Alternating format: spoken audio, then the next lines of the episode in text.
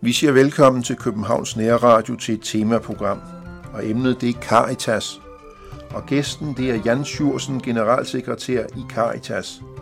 Velkommen skal du være, Jan. Mange tak for det. Jeg selv hedder Jesper Sten Andersen. Hvis vi begynder med det helt grundlæggende, hvilken type organisation er Caritas? Caritas er den katolske kirkes øh, humanitære organisation, eller den del af, af den katolske kirkes aktiviteter, der vedrører diakonalt arbejde, kunne man måske også sige det. Det er en verdensomspændende organisation, som har medlemsorganisationer i 164 lande rundt omkring i verden, og vi arbejder i alt i, i 200 lande og territorier. Jeg er ikke generalsekretær for det hele, skal jeg understrege, men altså for, for den danske afdeling af øh, den katolske kirkes Caritas her i Danmark. Hvordan er Caritas organiseret? Vi er jo organiseret på den måde herhjemme, at øh, der er en, en bestyrelse, som øh, træffer de overordnede strategiske og økonomiske beslutninger, som enhver anden bestyrelse i en organisation gør.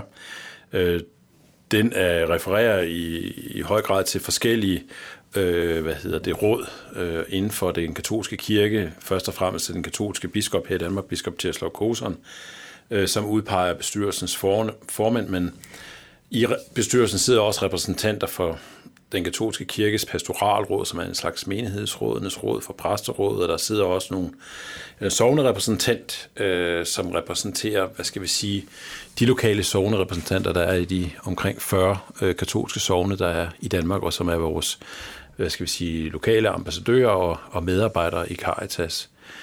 Øh, så er vi endelig et sekretariat med en 16-17 øh, ansatte Øh, her i, i København, som forestår det, det daglige arbejde i samarbejde også med en række frivillige ud over det ganske land. Vi har et, et årsmøde øh, en gang om året, øh, øh, og så er der ellers øh, bestyrelsen, som, som i mellem årsmøderne øh, står for arbejde. Du siger årsmøde. Øh, hvor mange kommer der til sådan en årsmøde? Til årsmødet inviteres øh, sovende repræsentanter, så det vil sige, der er en, en 40-50, øh, der deltager i vores årsmøde, for de medarbejdere i Caritas også deltager, så det er ikke sådan et, et, et, et meget stort årsmøde, som man måske kender det fra andre organisationers øh, mm. side. Øh, men vi har i tilknytning til årsmødet, som afholdes en lørdag i år, og det er lørdag den 1. oktober, så har vi søndag den 2. oktober, det vi kalder en Caritas-dag, hvor årsmøderepræsentanterne deltager sammen med alle de øh, fra den katolske kirke, der har lyst til at øh, deltage. Så der er der nogen hundrede, øh, der plejer at samles ved den sammenhæng, sammenhæng der.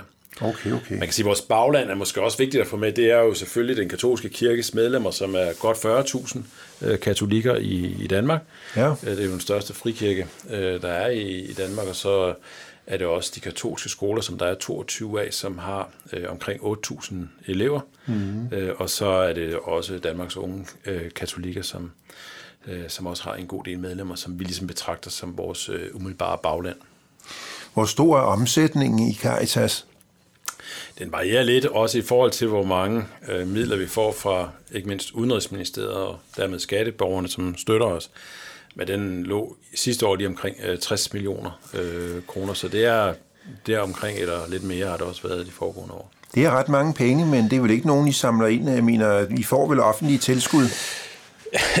Du siger det som om, at det gør den slags organisationer lidt, men det gør ja, det jo. det har jeg lidt... Øh... Ja, det er, det er jo heller ikke helt galt. Øh, vi får øh, en, en, en pæn del fra, fra Udenrigsministeriet. Det er godt 50 millioner kroner. Det kan variere lidt over, over, over årene. Og det gør vi så især til den del af vores arbejde, der vedrører vores nødhjælps- og udviklingsindsats, som foregår i en 8-10 lande øh, rundt omkring i verden. Vi er faktisk på finansloven, som en af de såkaldte rammeorganisationer, øh, ja. øh, som er direkte opnævnt i finansloven på en særlig budgetlinje. Øh, og det betyder at vi øh, har sådan nogenlunde forudsigelige øh, økonomiske rammer at disponere efter i forhold til, hvor meget vi får fra, fra Udenrigsministeriet og NIDA til at gennemføre vores aktiviteter, men men der er jo ikke øh, noget, der er totalt givet øh, nogensinde, og det er der heller ikke i forhold til midlerne sidste år. Skar regeringen jo faktisk øh, i forbindelse med finansforhandlingerne voldsomt på, på støtten også til danske NGO'er og også de kirkelige herunder Caritas. Ja, det har jeg hørt. Det var noget ret drastisk.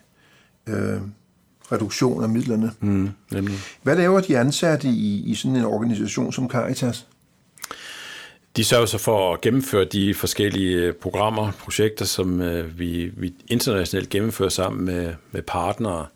Øh, det er typisk andre Caritas-organisationer i de lande, som vi arbejder i, og det er i lande som øh, Uganda, Zimbabwe og Niger, mm-hmm. og mhm. Chad i, i Afrika og Indien og Myanmar øh, i, i Asien, øh, og også i øvrigt i Mellemøsten, øh, øh, Jordan, hvor vi har et meget stort arbejde i forhold til syriske flygtninge. Så øh, vores medarbejdere på sekretariatet, når det gælder vores internationale bistand, sikrer, at øh, vores partnere øh, gennemfører det, som er, er aftalt øh, faktisk, som man har skrevet kontrakt om, kan man sige, er med til at spare med dem også i forhold til, hvordan den strategiske udvikling skal være i programmet, men selvfølgelig også øh, tilser om de midler, som øh, der bliver brugt, de millioner kroner, som det jo ret beset er, øh, også bliver brugt, øh, som de nu engang øh, skal. Så øh, kan man sige, så bidrager det selvfølgelig også til oplysningsvirksomhed herhjemme, vores programkoordinatorer, som forestår arbejde internationalt, øh, fordi vi jo har vi også en oplysningsforpligtelse, mener vi jo selv, ikke mindst i forhold til skatteviderne, i forhold til, hvordan vi bruger pengene, og hvordan fremdriften er i vores programmer. Øh, så det er den ene side af vores arbejde. Den anden side af vores arbejde er, at vi jo så også arbejder øh, herhjemme, øh, har gjort det siden 2011. Det er stadigvæk et arbejde lidt i sin opbygning i forhold til nogle projekter, som vi iværksætter sammen med de lokale menigheder inden for den katolske kirke. Og det er især projekter, som vedrører øh, flygtningearbejde, øh, som jo også andre kirkesamfund i påtager sig store opgaver i, i øjeblikket i forhold til, fordi det også er en stor samfundsmæssig opgave, men også en særlig opgave, tænker jeg, for kirke i forhold til mange af de kristne flygtninge, der kommer til. Og så arbejder vi for øh, at støtte au pairs, der har ophold her i, i Danmark, som følger af de øh, aftaler, de har lavet med værtsfamilier her over to år, hvor de øh, dels er på det, der officielt er kulturudveksling, men som måske i virkeligheden er mere af, af husarbejde. Og det er et arbejde, som vi gennemfører i samarbejde med Fagforeningen Fora og Kirkernes Integrationstjeneste.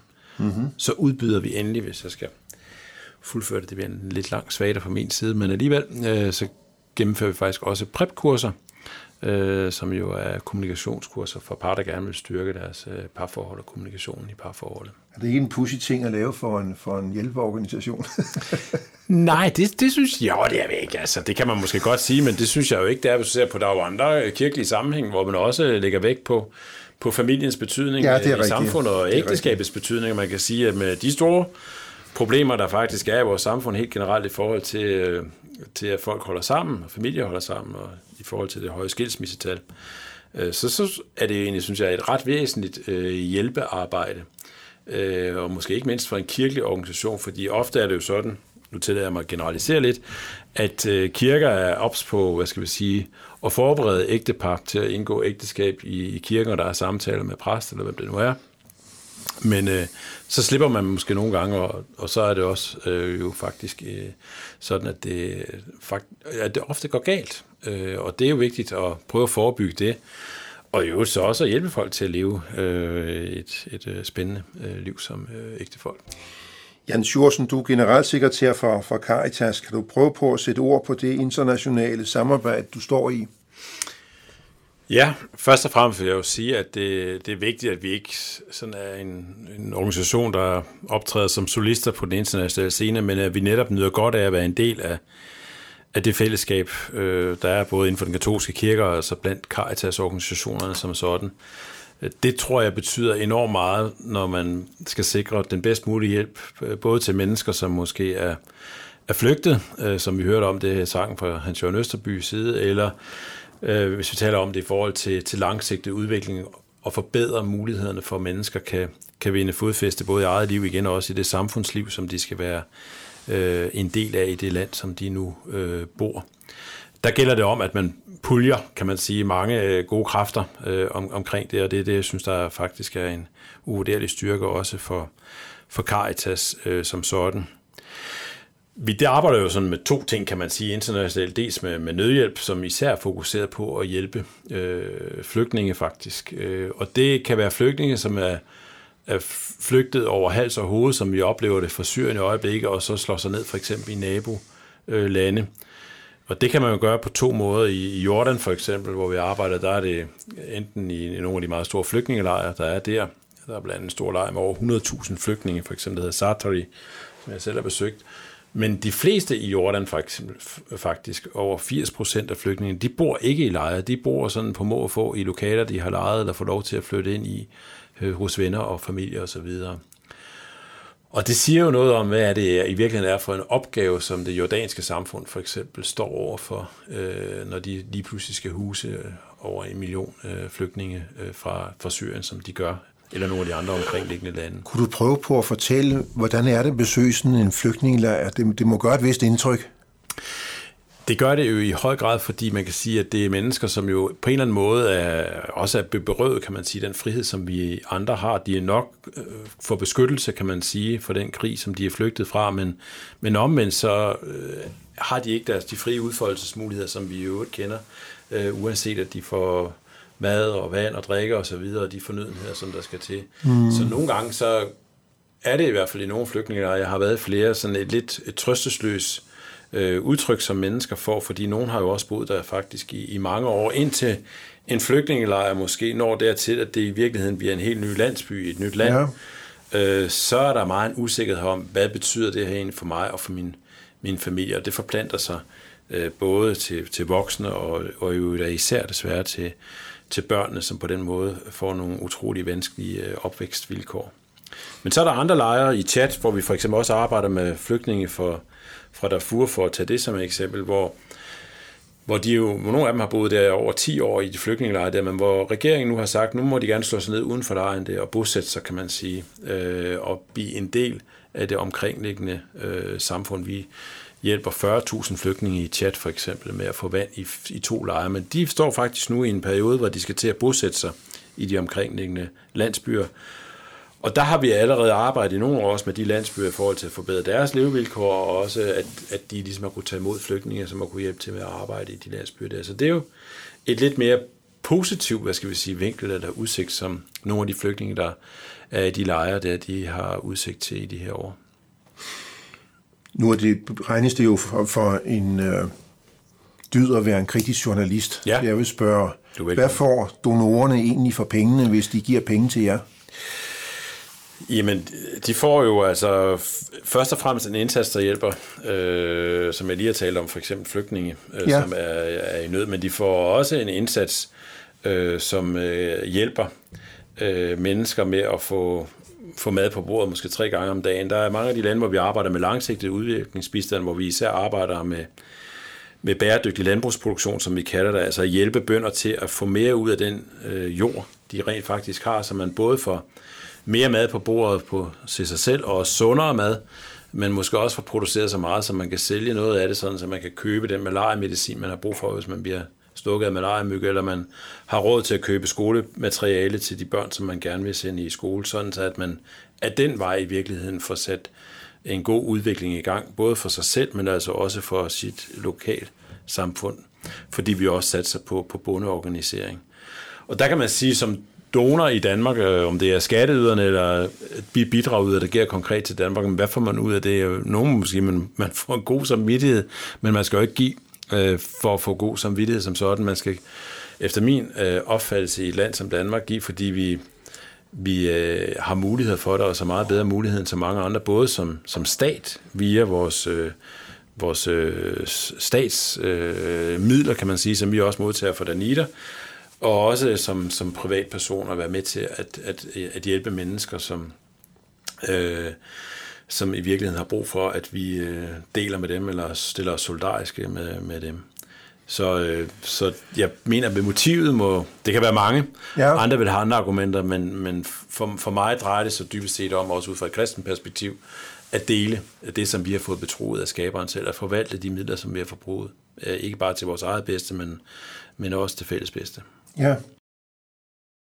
Hvordan udvælger I de lande, som I ønsker at hjælpe i? Hvilke kriterier har I? Vi skal jo for det første have nogle gode partnerorganisationer, som kan være med til at, at gennemføre øh, den bistand, som vi gerne vil, fordi vi sender øh, faktisk sjældent folk ud, udstationerede folk. Vi implementerer vores projekter eller programmer gennem øh, partnere, som er på stedet, mm-hmm. både før vi overhovedet har tænkt over det, og mens vi selvfølgelig har et program sammen, og så også øh, efterfølgende. Så partnerens kapacitet er, er faktisk vigtig. Det skal være professionelle øh, folk, der ved, hvad de har med at gøre. Så øh, kan man sige, at så nogle af de lande, vi har udvalgt, det kan samtidig ligge i forlængelse også af nødhjælpsindsatser, vi har gjort i de pågældende lande. I et land som Zimbabwe for eksempel, hvor vi arbejder, der startede vi faktisk ud med nødhjælp, men fordi man ofte der øh, kom i situationer, hvor man havde et fødevareunderskud på grund af tørke osv., så, videre, så begyndte vi at arbejde mere langsigtet på at tilvejebringe nogle muligheder for, at man kunne brødføde sig selv også i, i, i det land, og det har man jo et meget gode forudsætninger for lige præcis i det land, hvis det ikke var fordi, der var en, en øh, præsident, der hed Mugabe i øvrigt. Men det er sådan en anden diskussion.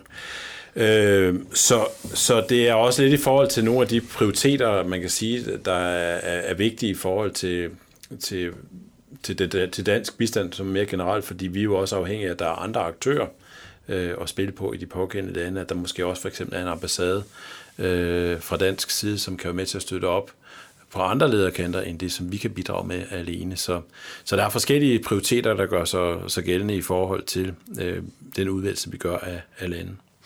Jeg bemærkede mig, at du i forbifarten, der nævnede du Indien. Det stussede jeg lidt over. Ja, det, det kan jo godt være, fordi Indien er jo i virkeligheden frabedt sig bistand øh, ja. som, som den ene ting, og så har der også været en meget lang og diplomatisk krise mellem Danmark og, og Indien, som jo også har gjort det svært for os at rejse ind øh, til de indiske delstater i Nordøstindien, helt op mod Myanmar, eller det tidligere Burma, og så Kina, hvor vi arbejder altså i Assam og Manipur og Arunachal Pradesh. Men der arbejder vi så stadigvæk. Det er faktisk de mest fattige stater i, i Indien, men vi er dog ved at udfase vores øh, program øh, i, i Indien som sådan. Og det er der mange grunde til, blandt andet det, at det er et stort land, som burde øh, tage mere vare på sine egne, end, end de gør i dag, men, men øh, også fordi, at vi har været i de områder i en hel del år efterhånden, og vi synes, at vores opgave er løst der nu. Ja, jeg vil give dig helt ret i, at der er mange fattige mennesker i Indien. Det er hævet over enhver tvivl. Ja. Men øh, man kunne spørge, kunne de ikke hjælpe deres egne? Jo, det, det kunne man netop gøre, og det kan man jo gøre i mange lande i virkeligheden. Altså, nævnte jeg før Zimbabwe også, som jo har været Afrikas kornkammer, men mm. som er en miserabel situation i dag, øh, på grund af, man kan næsten sige, mismanagement fra Mugabes øh, side i virkeligheden. Det er jo et land, der øh, egentlig godt kunne klare sig selv, hvis det bare blev let ordentligt, øh, og man sørgede for, at at øh, det ikke kun var de få, der fik del i de ressourcer, også mineraler og så videre, der er i landet. Og sådan, det kan man faktisk sige om rigtig mange lande i, i Afrika, at de med, med nogen støtte fra, fra det internationale samfunds side, øh, både finansielt, men altså også rådgivningsmæssigt, kan man sige, vil, vil kunne gøre det ganske udmærket, men hvor, hvor man altså oplever, at der er forskellige folk, der sidder i spidsen for de lande, som øh, er øh, af, af korruption, og de rager til sig på bekostning af befolkningen. Og det skal der jo også være nogen, der hjælper øh, til at opbygge et civilsamfund i de lande til at gå op imod de pågældende øh, despoter, han har sagt. Du er generalsekretær i, i Caritas. Hvad, hvad laver en generalsekretær egentlig? Meget forskellige, vil jeg sige. Altså, det er jo øh, et, en ledelsesmæssig opgave især, så jeg har jo overordnet ansvar for Caritas' øh, strategiske og udvikling, jo ikke mindst øh, i forhold til de overordnede prioriteter, vi gør. Hvad er det for nogle lande, vi går ind i? Hvad er det, og trækker os ud af øh, kontakter til kollegaer i de pågældende partnerorganisationer, der gennemfører vores øh, program. Vi gennemfører vores programmer sammen med kontakter til Udenrigsministeriet, kontakter til den katolske kirke herhjemme og internationalt, til vores internationale og europæiske organisation, som altså er altså rimelig stor. Jeg har for eksempel lige været for, for tre uger siden 14, nej, fire dage i Lourdes til vores øh, europæiske organisation til årlig generalforsamling. Så, så det består dels af noget rejsevirksomhed øh, ude i det internationale, men, men også herhjemme i forhold til at besøge sovne øh, og, og mene, at der er gang i noget forskelligt arbejde her. Så øh, øh, ja, og til at kommunikere noget og synspunkter om, hvad Caritas mener om nogle ting. Vi lavede et politikpapir for eksempel for nu. Du er måske sådan ansigtet udad til, det lyder næsten sådan. Ja, det er jo nok. Altså, det, så godt som det nu lader sig give sig, øh, med de ressourcer, vi også har i Caritas. Men det er jo i det daglige mig, der tegner butikken også udad til. Ja.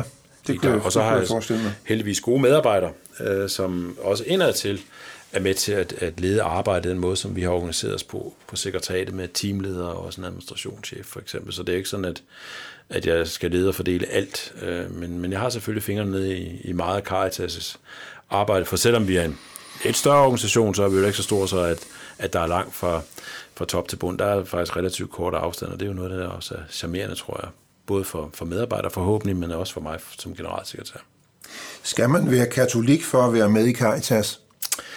Det skal man ikke, og det bekræfter jeg jo næsten selv, for jeg er jo ikke selv øh, katolik, øh, men, men medlem af, af Folkekirken og kommer i Indre Mission. Øh, men det er klart, at, at det er jo, at vi er jo en organisation, øh, ikke kun for, for katolikker, men vi er den katolske kirkes organisation, og derfor så, så er meget af vores arbejde jo tager sit afsæt i den katolske øh, kirke, og søger også at engagere særligt frivilligt øh, fra den katolske kirke som sådan. Det er jeres naturlige bagland. Ja, det kan man sige, det er der ingen, det er der ingen tvivl om. Øh, og, og det er klart, at den måde, som vi også prøver at formidle vores synspunkter på, der tager vi jo bestik af den katolske kirkes øh, sociallærer og den måde, som, som kirken med, med Pave Frans i spidsen i øjeblikket øh, formidler sine overordnede synspunkter på, også i forhold til, hvad det er for en samfundsudvikling, man vil gøre. Når man ikke skal være katolik, så er det væsentligt for mig også altså, den sammenhæng at sige, at, at Caritas har ikke et, en forkyndende rolle øh, som sådan, altså forstået på den måde, at vi skal prædike eller udbrede evangeliet. Man kan selvfølgelig diskutere, hvornår gør man det. Det man gør, peger jo et eller andet sted hen, synes jeg også på, på hvad skal vi sige, Kristus, hvis man, man, man gør det med, med baggrund i, i øh, Bibelens for eksempel næste kærlighedsbud som sådan, tænker jeg. Ja. Men, men vores opgave er ikke direkte forkyndende øh, som sådan, og, og det er jo væsentligt også i forhold til, at, at jeg for eksempel som øh, ikke-katolik kan være generalsekretær øh, for, for Caritas som sådan, og formentlig også ret afgørende for, at kirken overhovedet har vil have mig som generalsekretær som sådan, ellers så skulle det selvfølgelig have været en katolik. Hvis vi nu kigger på, på, på Danmark, hvad laver Caritas så her? Ja, så prøver vi jo i høj grad at, at understøtte øh, lokale sovnemedier og der, sovnemenigheder der med Caritas-grupper i et arbejde, et diakonalt arbejde, kan man sige, her i, i Danmark.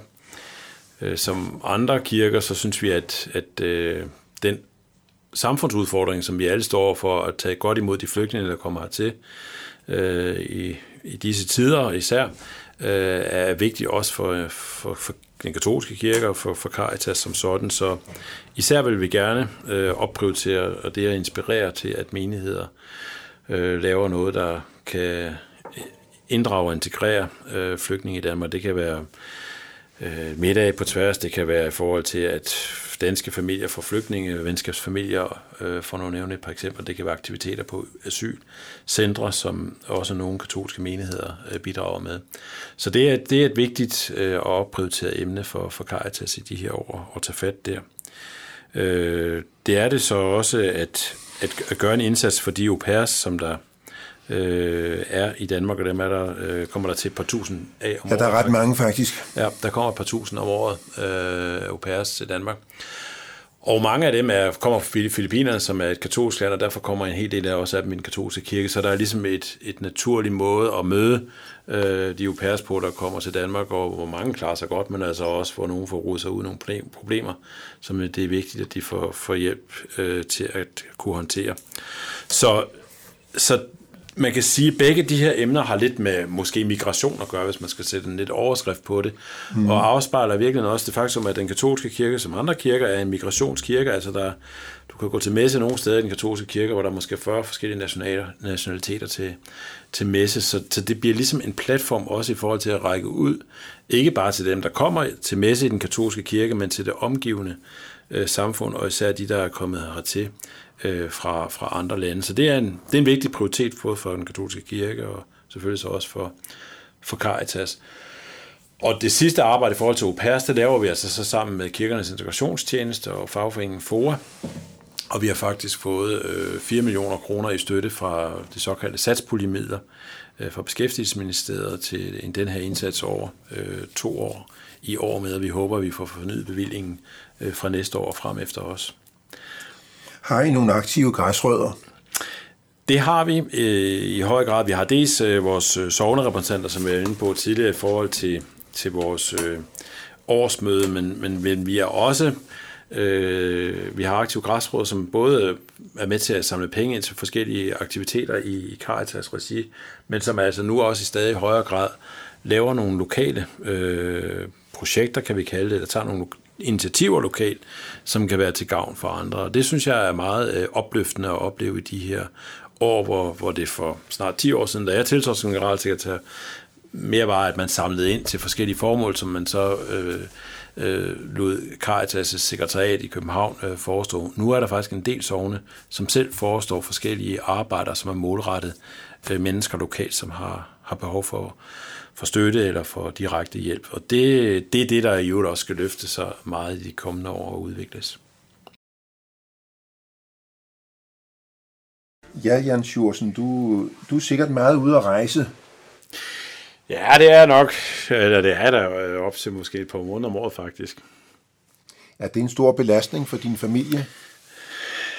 Det, det, nogle gange glæder de måske så over, at jeg tager afsted, det ved jeg ikke, men, men det er klart, at det, det har det da været, men jeg har jo nok igennem en hel del år, må man nok sige, med, med vores tidligere arbejdsliv, været sådan meget på farten i det hele taget, og, og det er da belastende for, for familien. Nu har min kone og jeg voksne børn, så det gør måske knap så meget, men øh, min kone gav da stadigvæk udtryk for, at hun er glad for at se mig igen. Jamen, det er da, kommer det er fint. Ja. Det er da fint.